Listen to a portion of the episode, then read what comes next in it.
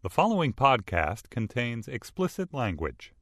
Hi, I'm Dana Stevens, Slate's movie critic, and I'm here with a Slate spoiler special on Baby Mama. I'm talking with Pamela Paul, who's an author and journalist whose new book, uh, Parenting Inc., is about the what would you say, Pamela, the commodification of American parenthood? The exploitation of American parents by the parenting industry. She's written about a variety of other social, cultural issues and um, parenting issues. So, um, Pamela, I thought you were the perfect person to bring along to this movie about surrogacy. Let's briefly summarize. I think it's pretty obvious from the title and the cast description what, what Baby Mama is about, but can you give a, a brief plot summary? Sure. Well, you've got Tina Fey as the um, stereotypical uh, aging 30s career woman who suddenly finds that she is single and um, infertile. And she hires Amy Poehler, who is the um, working class, sort of ne'er do well, unemployed mama for hire, who she hires to have a baby for her. Okay, and we can talk in, in a little bit about how things go south and how their the surrogacy relationship gets complicated, but you know ultimately also becomes a kind of fragile friendship. But let's just let's get right to the heart of things and ask why when we we were both looking forward to seeing this movie, right? Oh, absolutely. Um, fairly high expectations that it would at the very least be a delightful, funny romp with some good laughs in it. So why did we walk out so disenchanted, and why is the movie so disappointingly bland?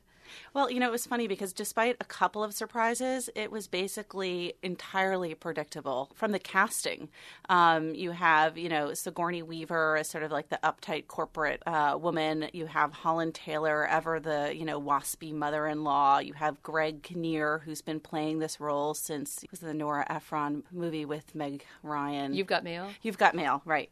Um, so he's always sort of like the wishy washy, semi attractive, kind of bland love interest who ends up in this movie, though, in fact, unlike in You've Got Mail, where he's thrown over in favor of Tom Hanks, he actually ends up with Tina Fey and is sort of the catch that she makes at the end. The right, although he relinquishes all of his sort of political and, and professional um, ambitions and positions in the process. Yeah, let's talk about that a little bit. Let's, I mean, you can't talk about why this movie is bland and boring without almost immediately getting into kind of gender and sexual and parenting politics, because ultimately this movie was so surprisingly conservative. You know, I mean, having heard that it was going to be a comedy about a single woman seeking a surrogate mother with Tina Fey and Amy Poehler, I had sort of imagined that at the very least it would be it would be nominally progressive, that it would sort of be endorsing um, the idea of alternate families and different ways of, of creating your family. But in the end, this ends up being a movie that's pro corporate. The uh, Whole Food style um, corporate grocery chain that Tina Fey is the very successful vice president of ends up taking over this this big um, public space that Greg Kinnear's little fruit fruit juice shop is in. And uh, as in You've Got Mail, that's that's kind of completely endorsed by the movie. It's it ends up just being absolutely fine that you know this corporate giant is taken over. And by the same token, all these people who are sort of struggling to figure out how to have alternative families end up in heterosexual monogamous relationships with biological children who we all see happily cavorting under the final credits. well, you know, I think that it's in line with basically all these movies that are supposedly about you know alternative parenthood slash quote unquote abortion, um, you know, never to be named slash fertility and fertility You're adoption talking about the movies. recent spate of these movies. Right, right. You have, you know, um, they're all supposedly go out on this limb, you know, and then they end up with this incredibly traditional finale. So you have, you know, the big thing about Knocked Up was like, oh my God, they actually showed her vagina, you know, giving birth. Of course, it was like completely Brazilian, um, you know, she she looked like a newborn, you know, babe herself down there. Um, and then you had uh, Juno, you know, which again was supposed to be, you know, ever so daring, and of course the you know girl gives up the baby for adoption. Um, granted, it goes to a single mom, but you know, nonetheless, a, a fairly traditional ending. And then you know, here you have supposedly, you know, a woman hiring someone out for surrogacy, which has all kinds of really interesting class issues potentially, uh, which are exploited ever so lightly um, and blandly. Well, how does movie. class fit into the movie? I mean, obviously, you know, Tina Fey is this wealthy corporate executive who can afford to hire someone else to bear her child. But I mean, well, that was interesting too, actually, because in the movie they had it be. It looked like it was a hundred thousand dollar deal, whereas you know the truth is that um, the average cost for for hiring a surrogate in this country is about twenty thousand, twenty five thousand. So they completely exaggerated the class differences um, in the movie, and then you know failed to really exploit it. So Right. Well, there's a lot of humor derived from the fact that Amy Poehler's character actually moves in with Tina Fey. She gets dumped by her husband early on, her sort of comic white trash husband, played by Dax Shepard, and has to move in with Tina Fey. So it also becomes sort of a roommate girlfriend relationship comedy between the two of them. And I think this was this was something that was sort of sadly unexploited. I mean, there was sort of no texture to to their characters. We know that one's rich and one's poor, right? And they have different tastes in, in music, I guess. But... Right, but it was like a very distilled odd couple. You know, like okay, one's sloppy and the other one's neat. You know, one eats ho hos and the other one eats, um, you know, raw food. Although then not really. They sort of have Tina Fey go out to the vegan restaurant, but then you know they don't want her to be too unlikable, so they then have it turn out that she's actually a real meat eater. You know, in the same way they try to have it seem like Amy Poehler is this total like you know uneducated, um, you know horrible uh, potential surrogate mother who smokes while pregnant, but then of course they never actually show her smoking on screen. So it's the whole thing is played so safely. Do you think that that's a choice? I mean, did, that it's just purely a market choice? I mean, that was one of my thoughts about Knocked Up, which I think at least tries at times to be a little bit more daring or edgy or just simply interesting and funny and smart than this movie.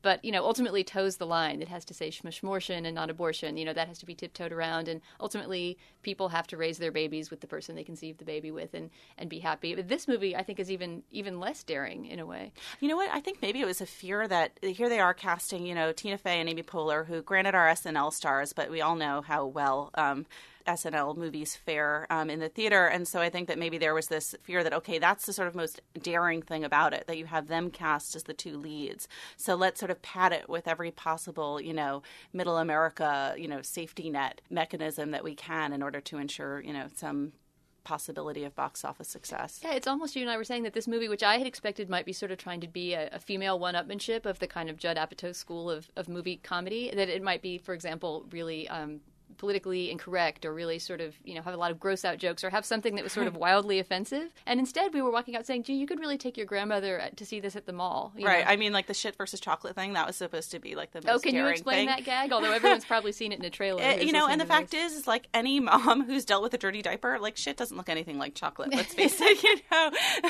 I don't Wait, think but you got to explain that gag. There's oh, okay, a moment when so, Maura Tierney right Maura who you Tierney think is sadly who, underused in the movie. Sadly underused. I mean she she has such a potential to be she's such a great actress, and uh, she's supposed to sort of been the been there, done that mom. Um, she's the sister of Tina Fey, and she's got like two or three kids running around. It's never really very clear. So she's sort of like the Leslie Mann of uh, of this movie, the equivalent from Knocked Up. And her kid uh, comes up, and he's got some brown stuff on her arm, and she says, "Oh, is that shit or is you know?" Well, I don't think she says shit. She says, "Is that poop or is it chocolate?" And then proceeds to lick it. You know, much to Tina Fey's disgust. Um, and that's supposed to, I guess, sort of symbolize the sacrifices of you know a motherhood, anyone can tell the difference between shit and chocolate. So since we're here to do a spoiler special, let's spoil a couple things about the movie. Let's talk about some reveals that I can't give in my review. As we know, Tina Fey's character does end up pregnant at the end of the movie. Well, wait, right? wait. First, we have to say that Amy Poehler isn't actually pregnant. Oh, right. That's the right? first that big she, twist. That's the first big out twist the whole we discover. Thing.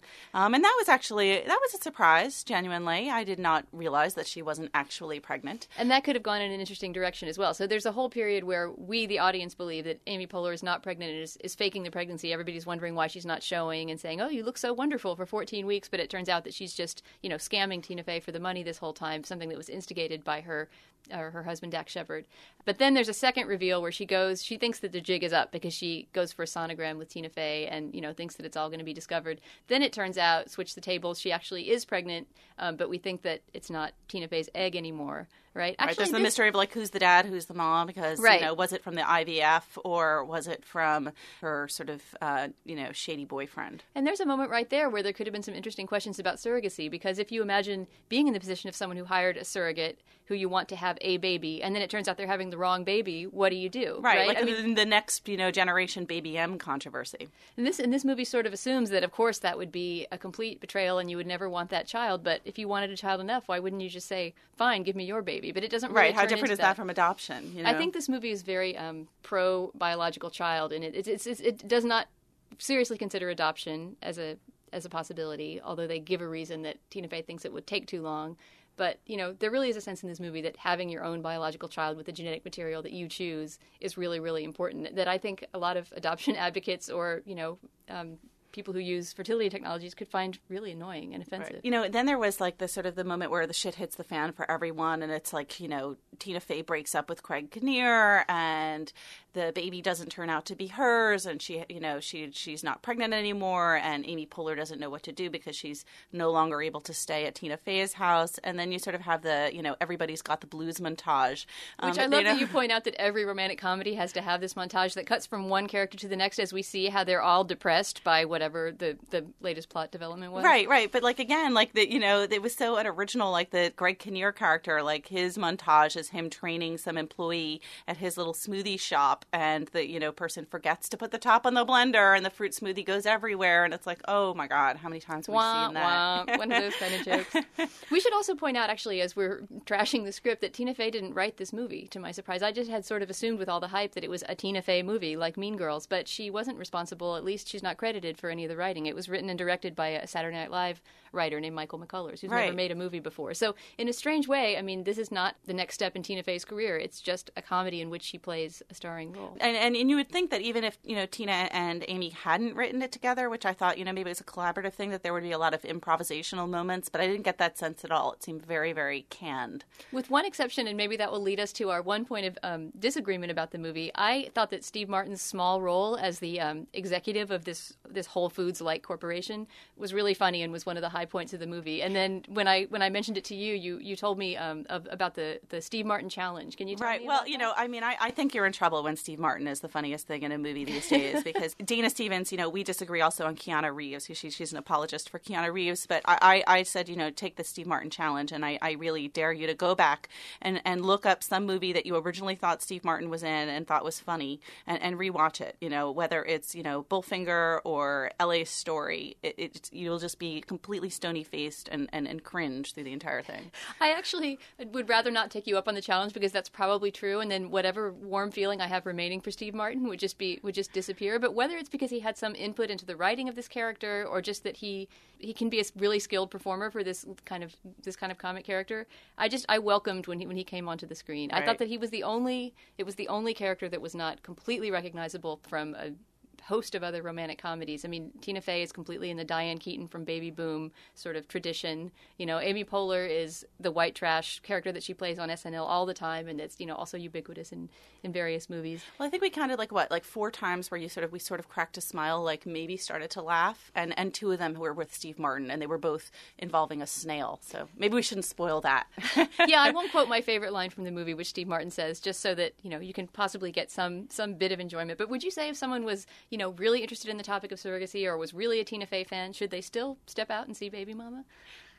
Yeah, I mean, I actually, I, am a big fan of seeing really bad movies. So um, you're pro bad movies, except for the. I think you know it's it's it's important to to to absorb um, the sort of crappiness out there in order to appreciate the good. So you know, in the same way that you know, knocked up, steered clear of abortion, you know, that made you appreciate four months, three weeks, two days, all the more. Well, Pamela Paul, thank you very much for joining me for this Slate spoiler special. Thank you so much. For Slate.com, I'm Dana Stevens. Judy was boring. Hello. Then Judy discovered ChumbaCasino.com. It's my little escape. Now Judy's the life of the party. Oh, baby, Mama's bringing home the bacon. Whoa, take it easy, Judy. The Chumba life is for everybody. So go to ChumbaCasino.com and play over 100 casino style games. Join today and play for free for your chance to redeem some serious prizes. chumba ChumbaCasino.com. No purchase necessary. Void where prohibited by law. 18 plus terms and conditions apply. See website for details.